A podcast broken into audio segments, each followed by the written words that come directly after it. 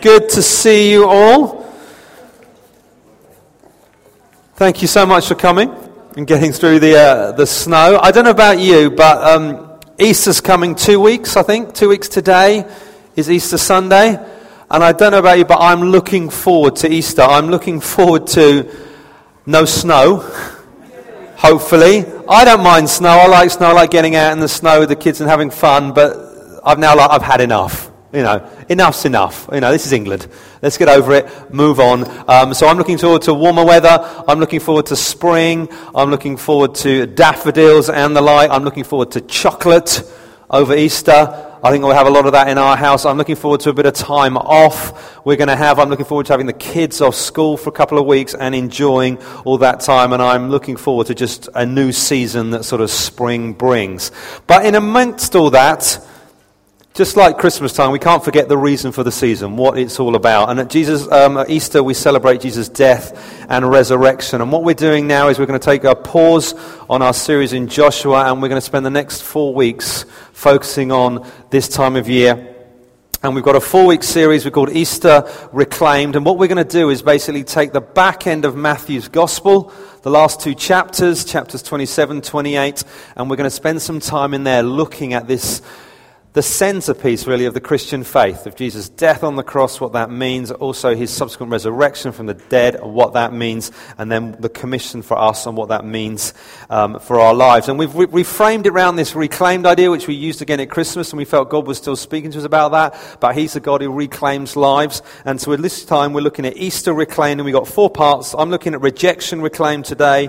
Next week is death reclaimed with Melanie, then victory reclaimed on Easter Sunday with me, and then Jeremy is going to do Purpose Reclaimed, and that'll be the end of the series. So that's where we're going. But if you've got a Bible, can you turn to Matthew 27? I'm going to read a short passage, and then we're going to get into this. We're going to start at verse 15. Verse 15. Matthew 27, verse 15. I'm just going to read it out from up here. Now, at the feast, the governor was accustomed to release for the crowd any one prisoner whom they wanted.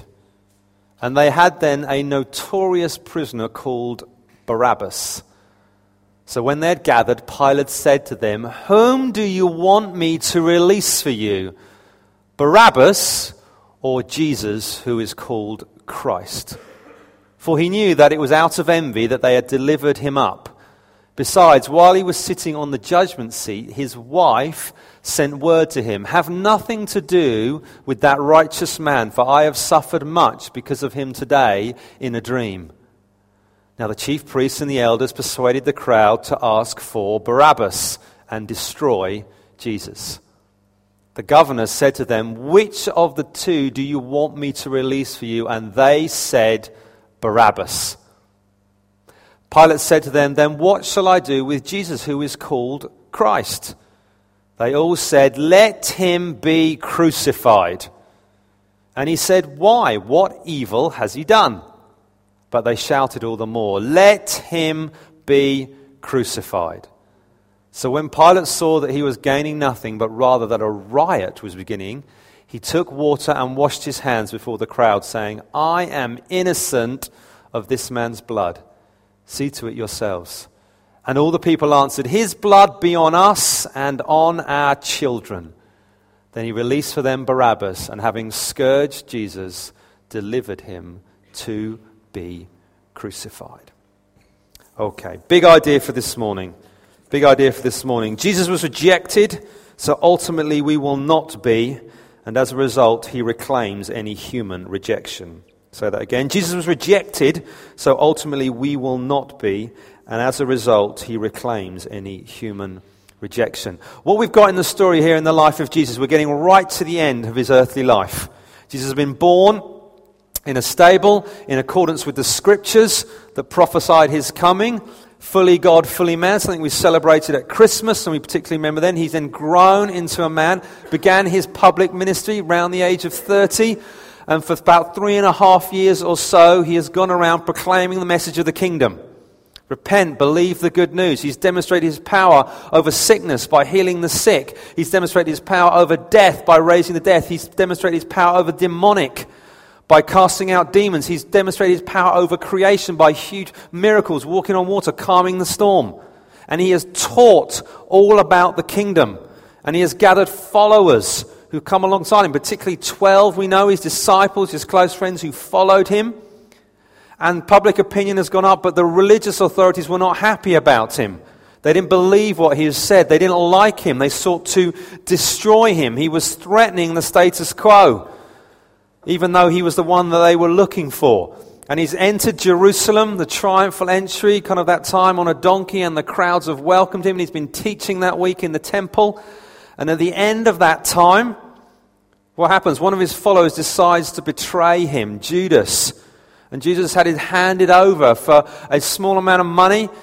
He's handed him over and betrayed him. His followers have fled. They've left him. He is alone. He's been captured. And he has this kind of sham of a trial, a religious trial, where they try to kind of pin him down, but they can't get their witnesses to agree, and their accusations don't seem to stick.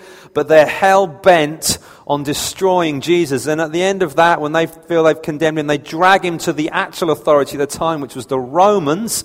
They were the ones in charge, and handed him over to them and saying, This is a guy who's a problem. He needs to be dealt with. And that's what we get to this kind of point in the story here. And it says it's at the feast. The feast is the feast of the Passover. The key um, festival in the Jewish calendar, which remembers their release from slavery way back in the book of Exodus, where they'd gone out and they'd had the plagues, and then the final plague, the Passover, where God had passed over and struck down the firstborn, but they'd been set free because they had the blood on their doorposts, because they'd sacrificed the lamb in its place, had gone out through the Red Sea. The enemies had tried to follow them, God had destroyed them, and it was became this memorial in the Jewish calendar that they would then celebrate every year, say, God has delivered us, God has saved us.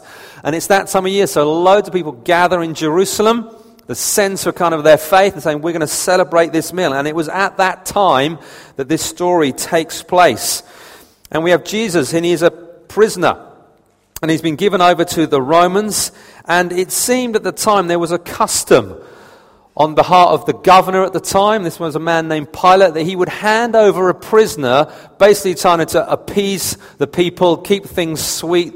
The land at the time, that area, was a bit of a, a hotbed of the Roman Empire where there was always problems uprisings that need to be put down, and it was kind of one of those difficult places of the empire. And so they tried to keep people sweet. And so what would happen was that they would hand over a prisoner and say, just to, you know, try and calm the tensions. This time of year, we'll, we'll make an offering, we'll, we'll hand someone over to you that you want, who we put in prison for whatever reason. okay, they're our kids, just so you know.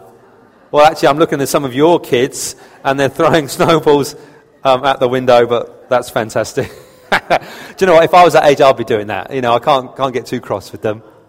They are supervised. I just want to say that as well. I have seen our leaders go with them. Um, so that's where we've got to. And they're given a choice between Jesus, who's just been kind of put into their hands, and this man named Barabbas. And Barabbas is described as notorious. He's known for doing bad things. And we read in the book of Mark we adds a little bit of detail in this, and he said this guy was guilty of leading a rebellion against Roman authority and of murder. So I guess from the Romans' point of view, this guy was a terrorist. Use that lot of language, but he's also a murderer as well. He'd killed people in this process. So he was kind of a bad dude in this situation. Kind of however you look at it, he's killing people. It's not a good thing. And so he says to the crowd who are gathered for you, Who do you want me to release? Jesus or Barabbas? And he offers them a choice. And interesting, how does he describe Jesus? He doesn't just say Jesus, he's Jesus who is called the Christ. Christ means the Messiah, God's anointed, God's chosen one. This is how he refers to him. So, do you want God's chosen? Bearing in mind you're God's people. He didn't say that, I'm adding that, but they are known. We're God's chosen people. Do you want God's chosen or do you want the murderer? And what do they shout back? We want Barabbas. We want the murderer. And Pilate knew, the governor knew what was going on here. He wasn't stupid. He knew that they'd delivered Jesus up out of envy, it says. He knew that they're trying to play some political game. They're trying to get rid of one of their rivals, one of their adversaries in this um, situation. And he knew that they were stirring things up and they're trying to sort of pull him down, but he's giving the crowd an opportunity, saying, Well, actually, let's see, you're a bit more level headed. Who are you going to choose in this situation? God's anointed or this guy who's been guilty of insurrection and murder? And they call out, We want Barabbas. We want him. And then you get a little aside. And the lesson here for all of us is listen to your wives. Just saying that. Listen to your wives. It says, while he was sitting on the judgment seat. So you've got, you've got to imagine Pilate is at work, doing a very important part of his work, sitting on the judgment seat before a crowd with two kind of prisoners in front of him, and the wife comes to interfere. Just saying that. Of course, that never happens with you guys. But I'm, so she's bothering him while he's doing an important job. You know, and not just an important, the important bit of his job. I'm dealing with people, life and death is involved here. And so she obviously felt strongly enough to do that. And what does it say happened? It says she had a dream. And at the time, they took dreams very, very seriously. They were seen as kind of signs and portents, and actually was, was, was the gods or God speaking through these things. And this lady, Pilate's wife, was obviously so troubled Maybe she had the dream. Pilate had got up early to go to work, and maybe she had stayed in bed or something. But she'd been so bothered by this that she felt she could interrupt him at work doing something very important. And she says, have nothing to do with this. And how does he describe him? Righteous man. This guy's a good guy. He's okay. Don't have anything, don't get involved with kind of trying to do anything with him. He's all right. Let him go. Because she said, I've suffered much from a dream. This, the fact that she suffered means she probably had fitful sleep. It was playing on her mind. Something was bothering her. And she felt compelled to tell her husband about it. And it seems all the more crazy that one, she's, inter, you know, she's interrupting her husband, which you could maybe understand. They've obviously got a close relation, married, been married a period of time. But it, what's more crazy is who she's interceding on behalf of. Bear in mind, she's a Roman. The Romans are in charge. They ruled. They had everything. They had the power, the authority. To be a Roman citizen was the ultimate trump card at the time. You were afforded um, protection and privileges that no one else in the empire got. And she is now interceding on behalf of a Galilean peasant. And she's saying, Don't have anything to do with this guy. He's righteous. He's okay. Let him go, effectively, is what she's saying. And this Roman woman of high nobility is now interceding on behalf of a peasant. So she felt strong enough to uh, bother her husband about it. Unfortunately, another lesson here her husband ignores him. Okay, listen to your wives. Now, the chief priest, it says, okay, they persuaded the crowd, because it says they very simply, very starkly mentions they wanted to destroy Jesus.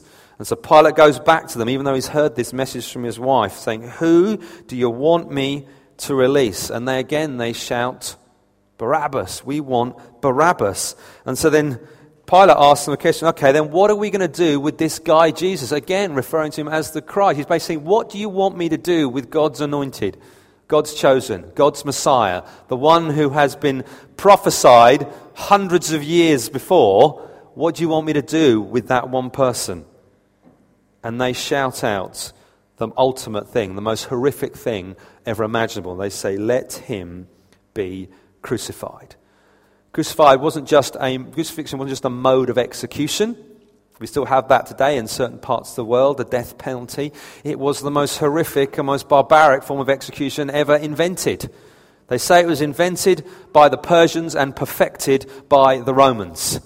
They would nail people to crosses and just leave them there for hours. It was so horrific that they invented a new word to describe the horror of the cross excruciating.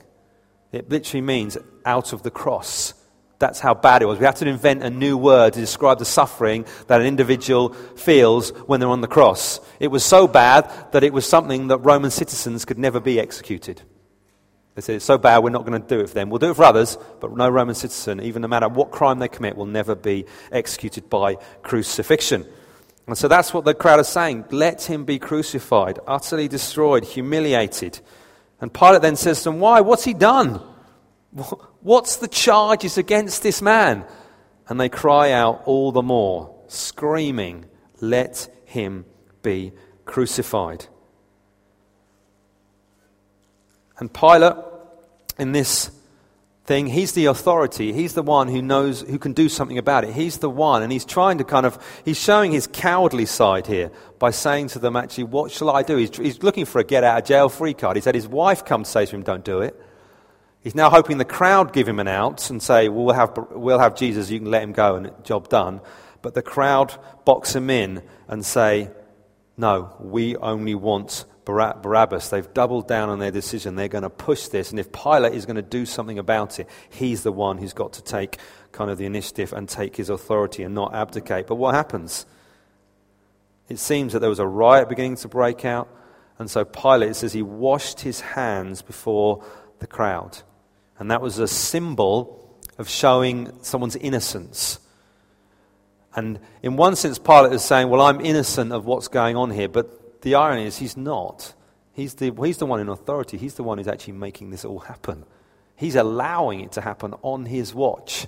And so, actually, he's abdicating his responsibility. He's trying to evade it. And it says, how did the crowd respond to that? They're actually they're all the more saying, Yes, have him killed. And Pilate says, His blood's not on my hands, is what he's trying to say, which is, of course, not the truth. But that's what he's saying. And then we get what I think is the most chilling verse in this passage. And it says, uh, verse 25, and all the people answered, His blood, that's Jesus' blood, be on us and on our children. And you always want to scream, Do you know what you're saying? Do you realize the implication of those words? They obviously didn't, or else they wouldn't have said it. But there's that idea of actually, we don't care. We are so committed to our course of action. We're so lost and blind in our hatred towards who Jesus is and what he came to do that we don't care. Damn the consequences, they're thinking.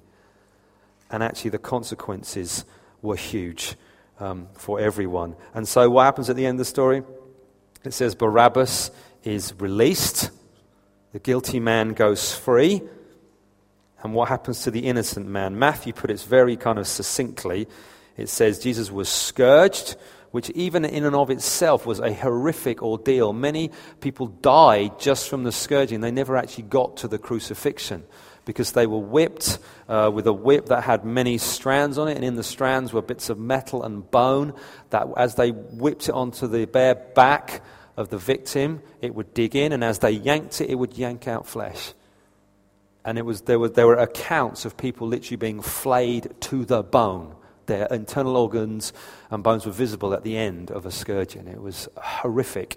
And so, in just in one word, Mary said, That's what happened to Jesus, and then he was handed over to be crucified, which we will come back to next week when we look at death being reclaimed. All right, three things I want us to look at here, um, looking at the rejection of Jesus that I just want to go through, and then we'll look at a way of applying it to our lives. The first one Jesus' rejection was total. It was total. If you follow the story of Jesus up to this point, he was rejected by his friends and followers, chapter 26. If you just flick back a page or two in your Bible, you will see that. The disciples flee. They're praying in the garden. The mob with the Roman soldiers turn up to arrest him. Let's get this guy. They leg it they run, they flee. So his friends have left him. They've rejected him. He, despite you know, them saying, We're going to be with you to the end. And as soon as a sign of trouble, oh my goodness, they're all off. They run. He's been rejected by the religious authorities, those who proclaim to serve him, those who've been waiting for him, those who are the keepers of God's word that talk about him. They've rejected him. They're the ones who've handed him over and said, We're going to, you know, we don't want anything to do with you. He's been rejected by the people, the crowd, his people who he came for, the ones he's been preaching to, the ones he's been demonstrating miracles, he's been healing, feeding. They're saying no. He's rejected by the governing authorities of the world at the time, the government, which was the Roman authorities. They've totally rejected him. And then if you just scan forward to verse 46, We see ultimately he was rejected by his Father in heaven at his death on the cross. Jesus knew and experienced rejection on every level possible emotional, physical, spiritual. He is completely and utterly alone. And this isn't just devastating in the sense of it's sad for someone to go through that. It's more staggering when we think about who Jesus actually is. He's the one that those disciples chose to follow. He's the one that they put their faith and trust in. He's the one who said to Peter, Who do you say I am, Peter? And Peter says, You are the Christ. You are the one. You are God's chosen. You're the one we've been waiting for. And they, the disciples followed him, put their faith and trust in him, yet they left him. The people, the Jewish nation, the one who'd read their scripture, who'd heard the prophets, who'd been reading the scrolls, saying, We know what's coming. And Jesus has been saying, That's me. They're rejecting him and saying, No, crucify him. We don't want anything to do with him. The religious leaders, the ones that God had put in place to lead his people, to point them towards him through the temple and the sacrifice and the festivals, they all point to him. And they're saying, No, we don't want anything to do with it. And even Roman, the Roman rulers reject him, and he is the rightful ruler. He's the king of kings and lord of lords over everything. And they reject him. They are completely saying, No, we don't want anything to do with you anyway whatsoever. And there's a question we kind of need to ask ourselves out of this. Have you ever experienced rejection? Have you ever been through rejection? Whether it's relational rejection through work or family or friendships. Because whatever you've been through, know that Jesus has also been through it as well. He's experienced it on a deeper level than any of us could ever imagine. The second thing that Jesus experienced in terms of rejection was that it was, as staggering as it was, it was completely and utterly expected. There was no surprise here. Jesus wasn't caught out. Oh my goodness, what's happening? Circumstances have got away from me. God the Father wasn't looking at and thinking, what are they doing to my son? It was completely expected. In fact, it wasn't just expected, it was planned and predicted. The purpose of God was to have a people for himself. That's always been the purpose. Genesis 1, Genesis 2, he created the world and he put his people and said, You are my people. I am your God. That's always been the plan. We go to the end of the book, what do we have? God with his people in his place. That's always been God's purpose. But because of what man did, he knew that he had to go through this to reclaim man for himself.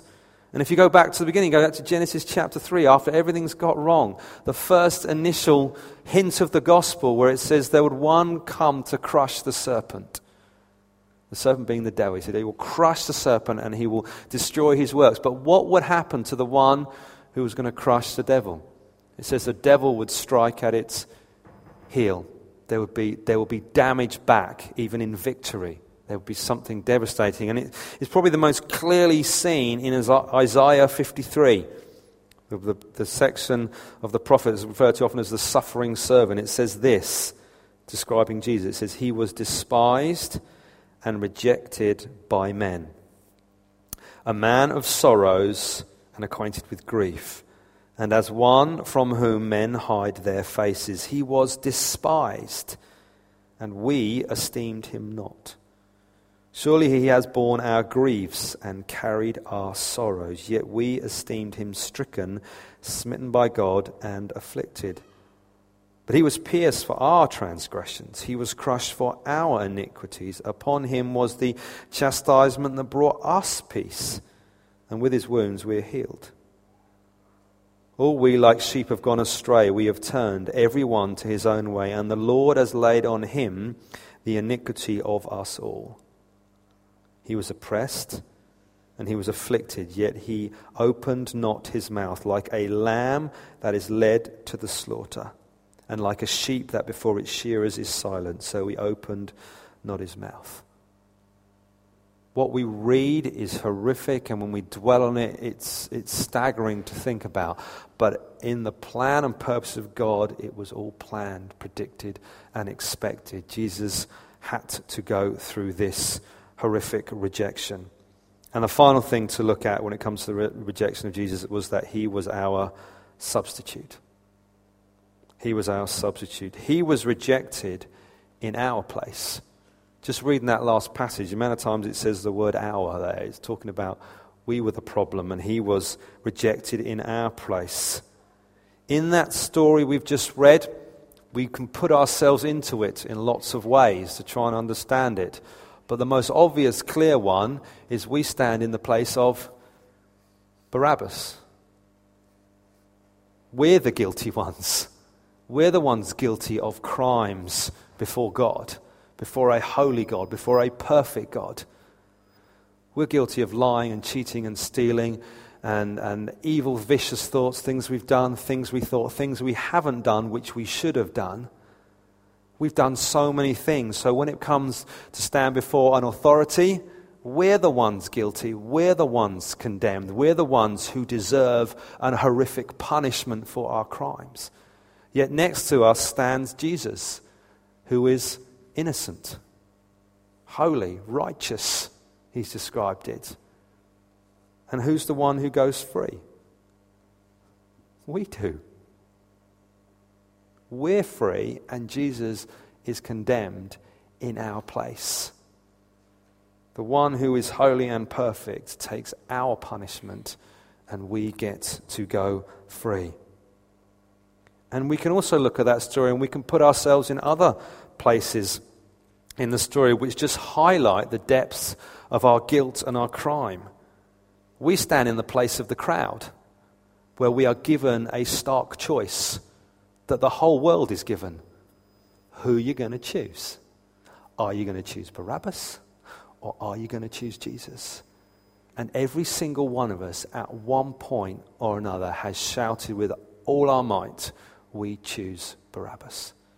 We choose living by our own way, by our own rules. We want nothing to do with you, Jesus. We want nothing to do with the fact that you're king and you're ruler of, of creation. We want to thank that you have authority over us. You have a right to tell us how we live because you created us. We want nothing to do that. We want to go our own way. We want to be Lord of our life. We want to live our, our own way by our own morality and our own rules and our own regulation. And the number one person in the world is us, and we will do everything we can to serve us. And we've stood in that place and yelled that. Like the religious authorities, we've been envious of the rule of God. So we don't want you ruling. We who do you think you are telling us how to live? Who do you think you are putting things in place for, to guide us and live us? We want nothing to do with that. We want to live our own life. We don't want you in charge. We want to be in charge. We're envious of the role. We want to usurp your position. And we want to sit in the throne of our lives. And we want to dictate how we're doing. And like Pilate, we are cowards and we are weak and we don't listen to when the right words come to us and people tell us to do the things. Even God speaks and says, You should act in a certain way. You should do that. You should repent and listen to my message. We think, No, we want nothing to do that. We want a lives of ease. We want comforts. We want problems to go away. We just want to deal with ourselves and make everything well for us. So when we stand before an infinitely good and infinitely holy God, we fall infinitely short of that. And as a result, we deserve punishment, we are guilty, we are condemned, and we deserve death. Yet, in our place, there is a substitute Jesus, who takes that all for us. All right, what does this mean to us? And we'll finish up here. Jesus' rejection was total, complete. It was expected and it was in our place for us. So, what does that mean for us as believers right now? Number one, ultimately, it means we will never, ever be rejected. We will never be rejected. Because Jesus was rejected in our place, we will never, ever have to face ultimate rejection. He went through it willingly he knew why he'd come from the beginning. It was the plan and purpose of God since eternity past. The Lamb of God was slain before the beginning of the world, it says. He knew why he came, and he did it willingly so that we never have to face that kind of rejection that he faced. He experienced ultimate and total rejection so that we might be reclaimed for him. He took the punishment we deserve, and in his place we receive right standing with God and in this life and in the life to come. Because of him, and we are now believers. If you've put your faith and trust in Jesus and you are a Christian and you choose to follow him and you want to do so for the rest of your life, things happen in our life because of what Jesus has done. We are now holy. We are no longer condemned and guilty. We now holy. We now stand with Christ. We are clothed with his righteousness. We have right standing before God. We can go before a judge, and the only thing he can say to us is, not guilty. Not because of anything we've done, because we've received Christ's um, righteousness.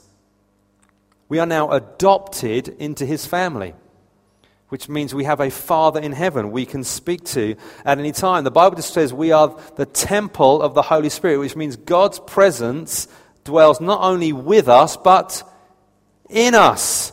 We have the very presence of God in us wherever we go, whatever we're doing. Nothing can ever remove that from us. We will never be alone.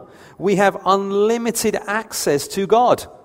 And we can come to God at any time, in any place, and make bold requests of Him. Large, outrageous requests of our Father in heaven. We can ask Him to intervene in situations in our lives, intervene in the uh, lives of our friends. We can just make commands, demands for our own life and what He provides us, and we can just come and speak to our Father in heaven. We have the peace of God, which passes understanding, which guards us no matter what the world chucks at us. No matter what you're facing, what's coming, God's peace is on you and with you and will guard you when the storms rage and the arrows fly. We are part of His family, the church. That should get at least a whoop, you know, kind of. This is the church. You're looking around and you think, really? Do I have to look these? Really? This is God's plan for you to be part of His family, the church, the people of God. We've been adopted into this great big worldwide, century spanning family of God's people. And we can enjoy relationship and fellowship on another level because we have a connection that is eternal between us. And we can enjoy that because of what God has done. And as we look forward, we have a future that is completely secure. That when that day comes, and it's coming for us all, when this life ends, we will go into an eternity with God forever. And we will never know rejection. We will never know separation. We will be with Him and we will see Him face to face and we will celebrate His goodness and His grace for eternity. And that is incredible. And the one who rules heaven and earth, the one who created everything, will never ever reject us. And that is something you can build your life on. We are His for eternity. We have been completely reclaimed. And that is wonderful news. And that is a cause of celebration. And the second thing we can hold on to is that every rejection we have ever experienced can be used by God because of what Jesus did. Every rejection that we have experienced can be used by God. Whatever you've gone through in your life to date, by God's grace, can be used by Him for His glory and your good. It can be reclaimed for God. You may have gone through rejection from family, maybe from parents, maybe from siblings, maybe from children have rejected you. You can go through relationship, um, rejection in relationships, whether it's a marriage relationship or a, a friendship relationship. It can happen at work with colleagues and bosses who reject you and act evilly towards you. It can even happen, heaven forbid, in church life, where friends, leaders reject you for whatever reason. And whatever it is, God can reclaim it. I know this because I know my Bible, but I also know it from personal experience. I know I've been through seasons of rejection in work and in church that have been devastating for me and had affected me and affected my family. And I've had the time to process them, and they've been hurtful and wounding. And I carry the scars in one sense. But at the same time, if I hadn't gone through them, this church wouldn't exist. You wouldn't be here. if God hadn't taken my life and reclaimed what had happened and turned it around and used it for His good and poured out His grace upon me and put men and women around me who caused me to deal with this, the mess in my life and the pain I'd gone through, we wouldn't be here. Real Life Church wouldn't have happened. We wouldn't have moved to Sutton with a small team to make this happen, and God's grace would not have been poured out on us. And that's all about His glory and what He can do when He reclaims a life and He reclaims a hurt. Now, this obviously doesn't excuse what happens to you. Rejection is painful and horrible, and often the act of evil, malicious thoughts, misunderstanding the light, and it doesn't make it right and doesn't excuse what happened. Those things that happened to you, I imagine, were wrong and are wrong and always will be wrong.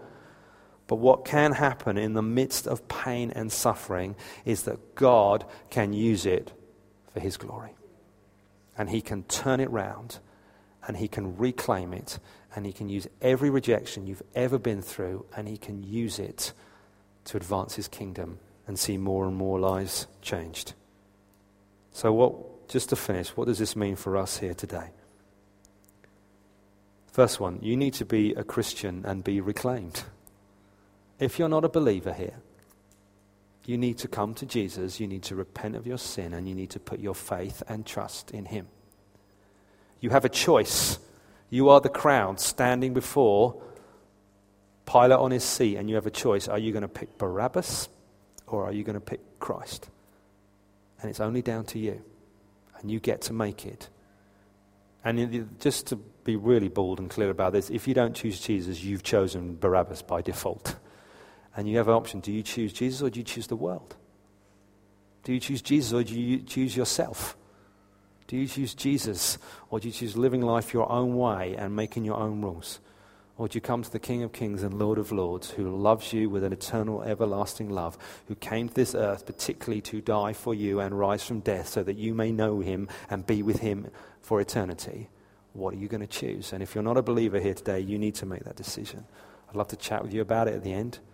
Um, there's many others who would as well, but that's your decision. Second thing, you, as if you're here today, you need to allow God to heal rejection and reclaim it in your life. And let me be very clear it's a choice. And you have to make it. You have to choose to seek forgiveness for the individuals who hurt you. And that doesn't excuse what they did. Absolutely not but you still have to choose to make that choice, to process the pain, to process the hurt, to talk about it, to own it. Even just to say, I was wounded, I was hurt, I was rejected, is a huge step in that journey. And actually being able to say, I'm going to do that. And then process forgiveness, process what it means, process the damage it's done in your life, what that looks like, and how, how do I need to help? What do I need God to do to help change me to come out of this? And you need to make that choice for yourselves. Are you going to allow God to reclaim the mess? And the way God works, I'm aware how over the years it works, is you're thinking about it right now. You know what the situation is. You know the person. You know the incident. You even can remember the words that were spoken to you at that time, what was done to you. And I beg you, by God's grace, listen to His Spirit. He wants to reclaim and deal with whatever happened in your life and help you and secure you. Last thing this Easter, spend time in your Bible, in worship, in prayer. We're going to be studying the back end of Matthew. If you're just not doing anything, just read that. Read the last few chapters of the book of Matthew. Get into that. We're praying this Tuesday as a church. We're praying into this Easter thing, everything that's going on. Come join us to pray in this school this Tuesday night. Worship, we're going to do that now. We've read, there's a, an album recommended. Grab it. It's on the emails. Listen to it. Worship. Enjoy the fact that you are not a rejected people. You are a chosen people. You have been called by God from eternity past to be with Him forever. He knows you by name. He knows you are going to be here today. He knows what you come with. Enjoy it. Celebrate it. Shout his praises. Actively choose Jesus again now. We have an opportunity when we stand to worship where are you going to choose Barabbas or are you going to choose Christ? And as believers, we need to make that choice daily, hourly. I today choose Jesus. I want to follow you. I want to praise you for your substitute in my place. I want to thank you that you were totally rejected so that I don't have to be. That you took my place. You suffered so I don't have to be. Amen? Do you want to stand up? I'm going to pray and we're going to worship Jesus.